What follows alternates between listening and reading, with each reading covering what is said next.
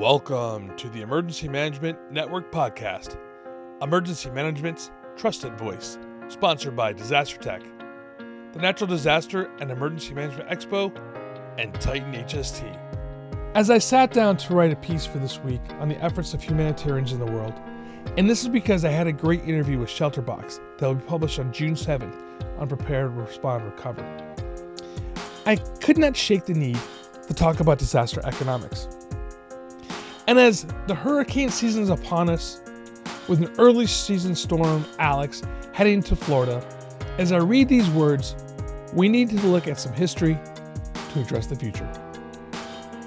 On February 1st, 1953, a fierce, sustained storm created a massive surge in the North Sea off the coast of Holland. Floodwaters overtopped the dikes, swallowing half a million acres of land and killing nearly 2,000 people. Within weeks of the storm, the government of Holland created a plan known as the Delta Plan. That is a set of recommendations for flood control measures.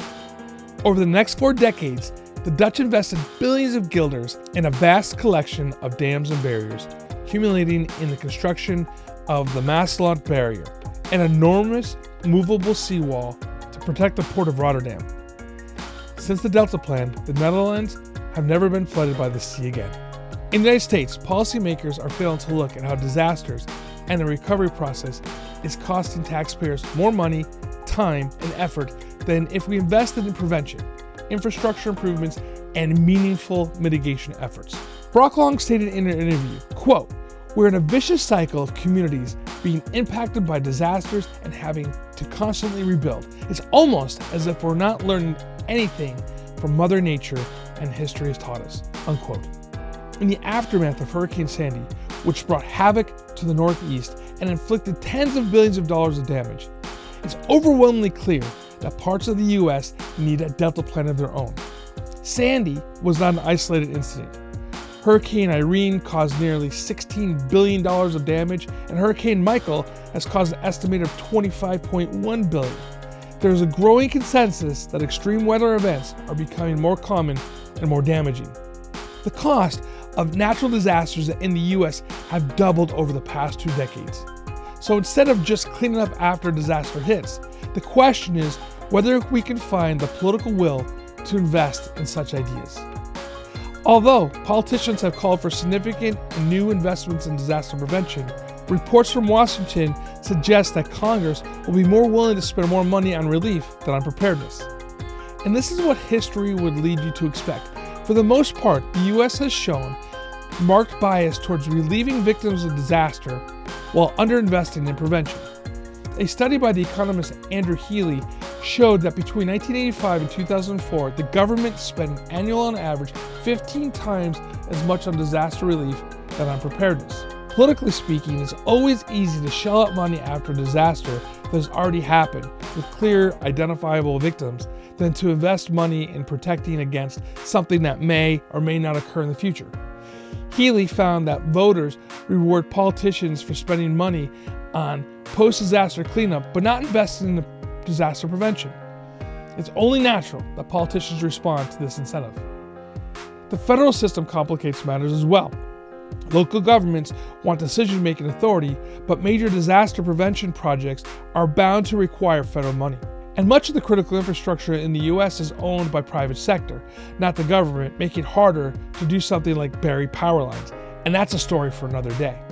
These are genuine hurdles, and safeguarding the great expanse of the Atlantic coast is much more expensive proposition than defending Holland's smaller one. There's a more fundamental problem here.